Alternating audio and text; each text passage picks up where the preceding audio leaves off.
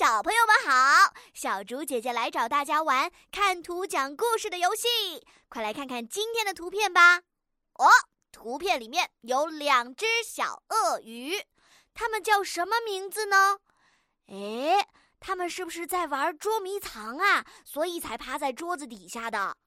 小鳄鱼在看什么呢？会不会是有人找到它们了？它们的表情看起来又是什么样子的呢？一起玩游戏的还会有谁呢？